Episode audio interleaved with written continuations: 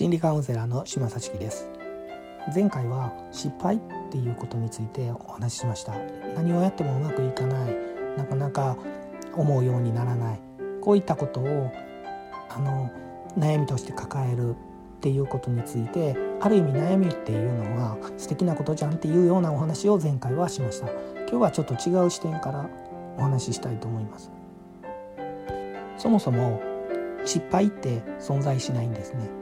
私たちがあ失敗したとかうまくいかなかったっていうあの認知思考をするだけであって出来事自体は何もないあの出来事があっただけ。つまり結果が起きただけなんですね。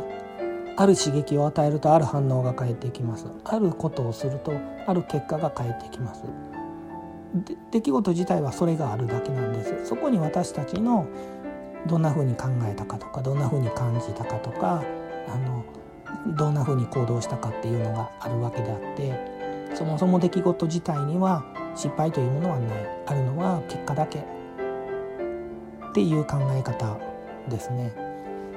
エジソンの話が有名で私その話よくするんですけどもエジソンって電球を発明した人ですその電球をの中にあのフィラメントっていうところがあるんですけどもそれにどんな素材を使うか。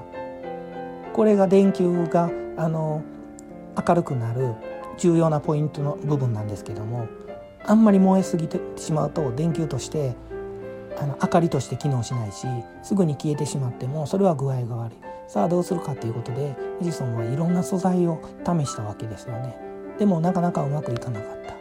さあ完成させた時に完成した時にエジソンはある人に言われた。あなたはたくさんこれ成功するためにたくさんの失敗をしたんですよね。でもエジソンはいやいや失敗なんかしなかったよって答えたんですよね。私はうまくいかない方法を何度も発明しただけなんだと。発見しただけなんだ。っていうふうに答えたんです。つまりこうするとこうなるよね。こうこんなものを使うと結果としてこういうことが起きるよね。これを使うとどうだろう。これを使うとこんな結果が出るよね。何かしたら何かある結果が返ってきただけであって失敗したっていうふうにはエジソンは思わなかった。っていうことなんですよね。でこれって結構いろんなところで言えるんじゃないかなと思うんです。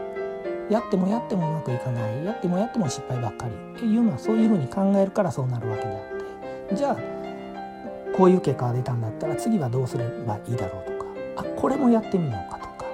なるほどとこんな風にやったらこうなるんだったらこんな風にやってみたらどうだろうって新たな考えになっていきますよね。そう結果があるだけなんだっていうその考え方これも一つなのかなっていうふうに考えています。